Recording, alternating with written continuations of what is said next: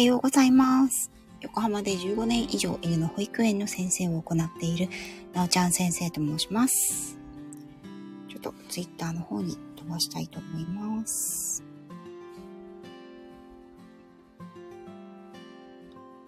はい。えーと、横浜、こちら横浜南部はですね、今日は朝からとても良いお天気になっております。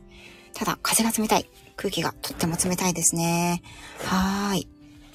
えーとですね、昨日の、えーと、2月20日の、あ、さとぴさん、おはようございます。来ていただいてありがとうございます。えーと、私はですね、昨日2月20日、月曜日の午前中に、元獣医師、現アトリエ、現アクセサリー作家さんである、えっ、と、アトリエ太郎さんと、えっ、と、シニア犬と暮らすということ。まあ、ね、その時を迎えるまでというタイトルでコラボライブをさせていただきました。その時の、あ、はじめまして、ありがとうございます。あの、その時にね、いろいろなお話を1時間半ぐらいね、太郎さんとさせていただいたんですけれども、まあ、お互い、んと、動物、まあ私は犬だけですけれども、に関わるお仕事をしてきて、そしてまた飼い主でもあり、えっ、と、愛犬を見とってきた間柄でもあり、そして今もワンちゃんを飼っているという感じでしてね。あ、拓也さん、おはようございます。来ていただいてありがとうございます。はい。で、私はですね、今現在は、えっ、と、こちらのサムネイルに いる、えっ、と、みことくんというね、チワワのミックスイン犬と、えーを飼っています。彼は、えーと、今年のお誕生日、10月で14歳になりますね。ふみさん、おはようございます。ありがとうございます。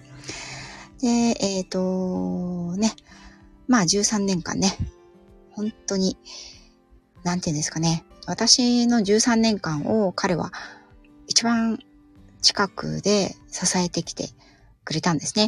私は、えっ、と、結婚をしていて、あの、起業ですね。自分で会社をしていて、そして子供も二人いるんですけれども、うん、私が一番最初に起業をした会社を設立した時に、看板犬として迎えたのが、えっ、と、こちらのみことくんでした。うんなので、その時はまだ結婚もしていなくてですね、子供もいなくて、なので、起業して、結婚して、出産して、そして、法人ですね。法人経営というのは4年前に終了したんですけれども、個人事業主になってっていう、その変遷のね、すべてを、うちの、私のワンちゃんはね、何も言わずに、じっとそばで見てくれていた存在なんですね。うん。皆様にも、えっと、あのーもし、ペットさんね、飼っていらっしゃる方がいらっしゃるようであれば、もしくは今まで、があるよっていう方、うん。であれば、あ、太郎さんおはようございます。昨日はありがとうございました。はい。こちらの太郎さんとの、あのーアーカイブ、このアイコンではないですよね。はい。太郎さん2つチャンネルありますからね。はい。あのー昨日のね、コラボライブについてちょっと振り返りをしない、したいなと思ってたんですけど、昨日はちょっと時間が取れなくて、うん。あのー振り返りができなかったので、少しだけね、やろうかなと思ってライブを立ち上げさせていただきました。あ、後藤夫婦さん、おはようございます。ありがとうございます。もぐもぐ中。はい。大丈夫です。私ね、あのーこの後、このライブのアーカイブに、えっ、と、ちょっと後でなると思うんですけれども、太郎さんの、あのーとのコラボライブのアーカイブを貼り付けたいと思いますので、はい。でね、えっ、と、やっぱり人間と動物さん、私の場合はワンちゃんですけれども、で、流れる時間が全然違うんですよね。私は、えっ、と、20代最後の年にき、えっ、と、起業しまして、その時に、えっ、と、うちのこのサムネイルのね、ワンちゃんを迎えて、今年、彼は14歳になるわけなんですけど、まあ、私からね、すると、まあ、昔より体力が続かなくなったなとかね、あの目元のシワが増えたなとかね、朝起きれないなとかね、そういうぐらいの、あの、まだね、変化ですけれども、もう彼にとっては、みことくんにとってはね、愛犬にとっては、一番いい時期は過ぎて、うん、シニアという時代に入っているわけです。同じ時間を同じように過ごしていながら、流れる、体を、生命を流れる時間はこれだけ違うっていうことになかなかペットとね、日々暮らしていると実感が湧かないんじゃないかなと私は思います。うん。あ、コモフさんおはようございます。ラビアンローズさんおはようございます。うん、そうなんですよね。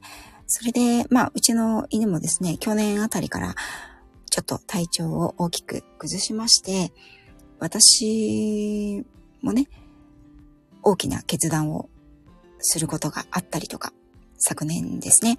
まあ、そのあたりは昨日の、あのー、アトリエ太郎さんとのコラボライブ、前半の方に話しているんですが、どういう経過をね、辿っているのかというのが。まあ、去年難病がうちの犬に見つかりまして、だましだまし付き合ってはきたんですが、まあ、根本的な治療はないということでね。うん。そして、えっ、ー、と、今年になって慢性腎不全という病名がまたつけました。うん。あ、ともこさんおはようございます。ありがとうございます。先日はね、本当にありがとうございました。楽しかったですね。私もあの、ユニクロのカフェ行きたいと思います。そう、それでね。まあ、慢性腎不全ってね、あの、犬や猫に難しい、あの、珍しい病気ではないんですよね。年を取るとどうしても人間でもそうですけども、いろいろな体の機能というのはどうしても経年劣化でね、あの、衰えてしまって、そこが病気になっていくっていうのは、もちろんどんな動物でもある程度の寿命というかね、ある程度の年月を過ぎるとそういうふうになっていってしまうのは、これはもう自然界の掟ですよね。うん。で、えっ、ー、と、うちの犬も今は慢性可能性長症という難病と、あと慢性腎不全、二つの病気を抱えるという形になりました。うんで、シニアになって、シニアでもね、こう、元気でいるうちっていうのは、飼い主さんたちもね、まあ、あのー、なんとなく若い時と同じような、まあ、ちょっと寝てる時間が増えたなとか、お散歩に行きたがらなくなってきたなとかね。うん。そういう感じだと思うんですけれども、この病気というものが、特にね、こう、病名がつく病気に、が発見した時に、あの、あ、この子との、その残された時間っていうものをそろそろ考えなくてはいけないというふうに思い当たるんだろうなと私は自分の今回の経過を辿ってそういうふうにすごく今実感してるんですね。やはり、あの、本当に申し訳ない話なんですけれども、うーん、自分で授業をやって、子供を二人育てながら、ワンちゃんも飼うとなると、どうしても、あの、子供というかね、そのワンちゃんって優先順位の上位には上がってこない。本当にこれはトレーナーとしてどうなんだろうっていうふうに 思ってしまうところはあるんですけれども、うん、一般のね、こう、飼い主さんとそこは全く私も変わらないです。だから私はそういった飼い主さん、同じような立場の飼い主さんに対して、あれをしてください、これをしてくださいとか、あなたがもっとこうしないからワンちゃんがこうなんですってことは絶対に言わないです。それは自分が、うん、子供を産んでみて分かったことではあるんですけれども、し、自分の24時間365日をすべて愛犬に捧げるということは、私は現状できていないです。うん。太郎さんありがとう。でもね、トレーナーってそういう人が、もしかしたら多いかもしれない。職場にも自分の犬を連れて行って、24時間365日、愛犬とずっと一緒にいられる環境であるトレーナーさんっていうのはいると思うんですね。うん。けれども、私はそうではない。だからこそ、飼い主さんの気持ちもわかります。と思っています。でもこのね、今、愛犬の病気、そしてもう治る、完治するということはないと言われている病気を2つ抱えている13歳、今年14歳になる愛犬。すいません、今隣にね、ゴミ収集車が止まったので、今車の中で話してるんですけど、ゴミ収集車が止まったので、ちょっとね、隣の音が入るかもしれないです。ごめんなさい。それで、もしかしたらもう残された時間は、そんなに長くないのかもしれない。その日が来るのが、ね、うん、今年の夏かもしれない。来年まで誕生日を迎えられるかもしれない。来年まで元気で過ごしてくれるかもしれない。もしかしたら2、3年後生きるかもしれない。それは誰にもわからないんですよね。うん。あ、かおたんありがとうございます。昨日に引き続きありがとうございます。昨日のね、ちょっと続きのお話をしています。ああ、そうなんですね。さとぴさんのワンちゃんかな？は3歳で炎症性大腸炎なんですね。そうですか。やはり、ね、ペットさんの病気というのは、飼い主さんにしてあげたい、何かしてあげたいと思っても、なかなかできることがはっきりとわからなかったり、本人のね、ペットさん自身の気持ちを聞くことができなかったり。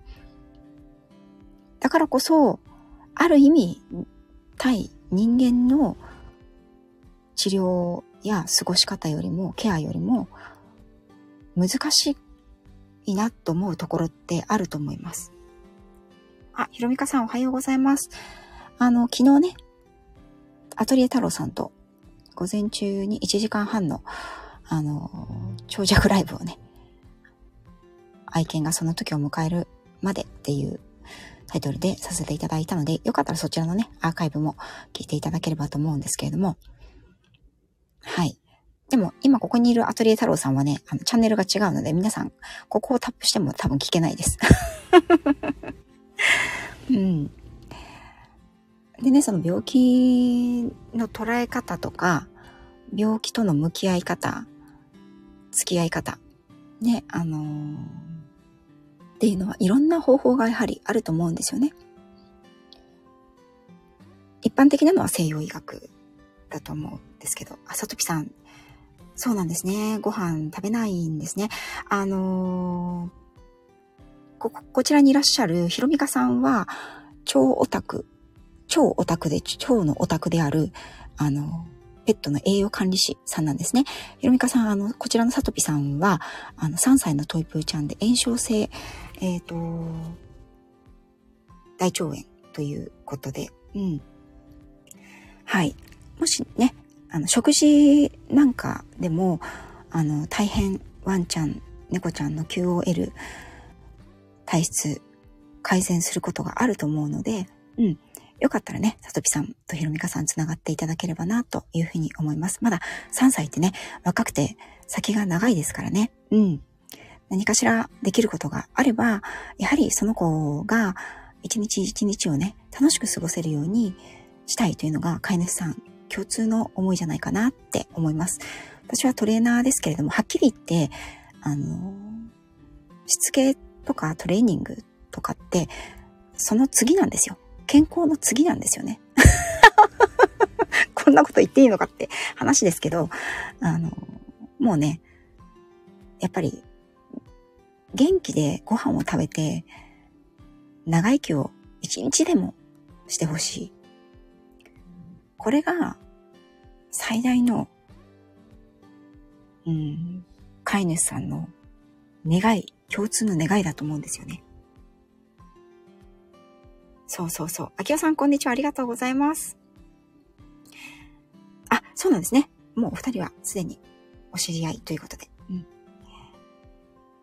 そうですね。そうなんですよね。ごと夫婦さん。見ていないとと思いますよね。うちの犬もね、あの、もう何でもね、ルンバ犬って、今でもルンバ犬って言われてますけど、あの、何でも食べる子なんですけど、やっぱり、うん、慢性可能性長症、そして慢性腎不全になってから、特に朝は食欲がないっていう日が多くなってきてます。それから、嘔吐することも増えてきています。えっ、ー、と、人間と違ってて透析治療というものがないので、まあ、昨日もね、太郎さんとお話ししましたが、皮下点滴、もしくは静脈点滴、どちらかをするしかないんですけれども、太郎さん、お着替えありがとうございます。はい。えっ、ー、と、昨日のね、太郎さんとのその愛犬がその時を迎えるまでというライブね、こちらのアトリエ太郎さんの方の アイコンタップしていただけると あの、昨日の聞けると思いますので、はい。えっ、ー、と、昨日、犬の勉強会の腸を整えるテーマを開催したのですが、神回だったとご意見、感想いただきました。腸のことからワンコの健康を考えると多分いろんなことを解決できるのではないかと本気で信じています。ありがとうございます。そうなんですよね、ひろみくさん。昨日ね、私も、あの、参加したかったんですけど、ちょっと予定がもうだいぶ重なってまして、あの、あと、太郎さんとお別れした後はもう夜の11時までほぼノンストップでしたね。すみませんでした。はい。あ、かし、あ、関根さんおはようございます。ありがとうございます。はい。ということで私もね、そろそろ関根さんあのいらしていただいたんですけれども、そろそろあの車、今待機中なんですけど、出発しないといけないので、はい。ね、あのシニア犬さんとの暮らし方、まあシニアじゃなくても動物さんとの暮らし方でね、流れていく時間っていうのがどうしても違うっていうことを人間のペースでね、飼い主さんはもちろん忙しくしていれば捉えてしまいますよね。それは最も当たり前のことなんですけれども、うんと、病気、飼い主さん、あ、ペットがね、病気であるということで初めてペットと自分の間に流れる時間があまりにも違うということにやはり気づかれる方多いんじゃないかなというのが今回一つね私の気づきでもあります。はい。うん。とはいえねまあ今日も本当に私これからノンストップ 割とライブを立ち上げるということがね、なかなか収録もなかなか撮る時間がなさそうで、はい、こんな感じでライブをさせていただいたんですけれども、あきおさん、そうですね。うん、猫兄弟との暮らし、大切にしたいです。ということでね。はい。あの、よかったらね、ちょっとちょいちょいこのテーマで、あの、少しライブをゲリラになるかと思うんですけれども、何回か立ち上げてみたいなと思うので、もしよかったらね、ワンちゃん、猫ちゃんとの、あの、思い出話だったりとか、うちはこうだったよとか、うちは今こうですっていうお話をね、皆さんと共有できたらな、そして、えっ、ー、と、動物さんたちの QOL について考える場があればなと思いました。はい。ということで、そろそろ私も出発をしていきたいと思っています。うん。アトリエ太郎さん。ね。なおちゃん先生、みことさんはいろいろ思いを巡らす時間をくれてるか。そうなんですよ。